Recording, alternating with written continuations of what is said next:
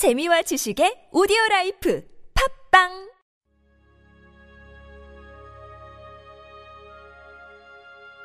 이영대와 함께하는 주님은 나의 최고봉 환란의 훈련. 요한복음 16장 33절 말씀.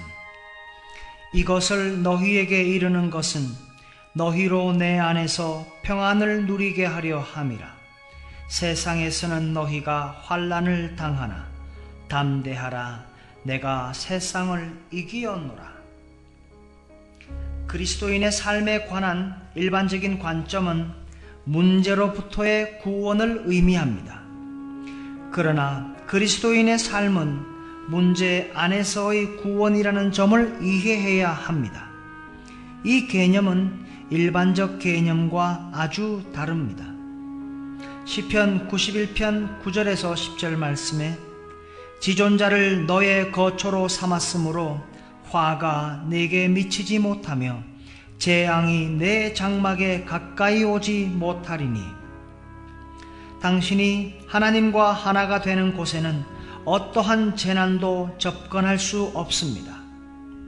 당신이 하나님의 자녀라면 분명히 어려움을 당하게 될 것입니다.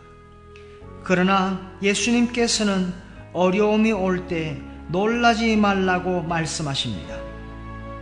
요한복음 16장 33절 말씀에 세상에서는 너희가 환란을 당하나 담대하라 내가 세상을 이기었노라. 요한복음 14장 27절에 너희는 마음에 근심하지도 말고 두려워하지도 말라. 구원받기 전에는 역경에 대해 말하는 것을 비웃던 사람들이 구원받은 이후에도 성도의 삶에 대한 잘못된 개념 때문에 불평하거나 걱정합니다.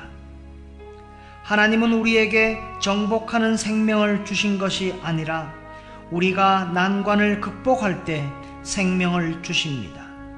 곧 긴장이 힘이 되는 것입니다. 만일 긴장이 없다면 힘이 생길 수 없습니다.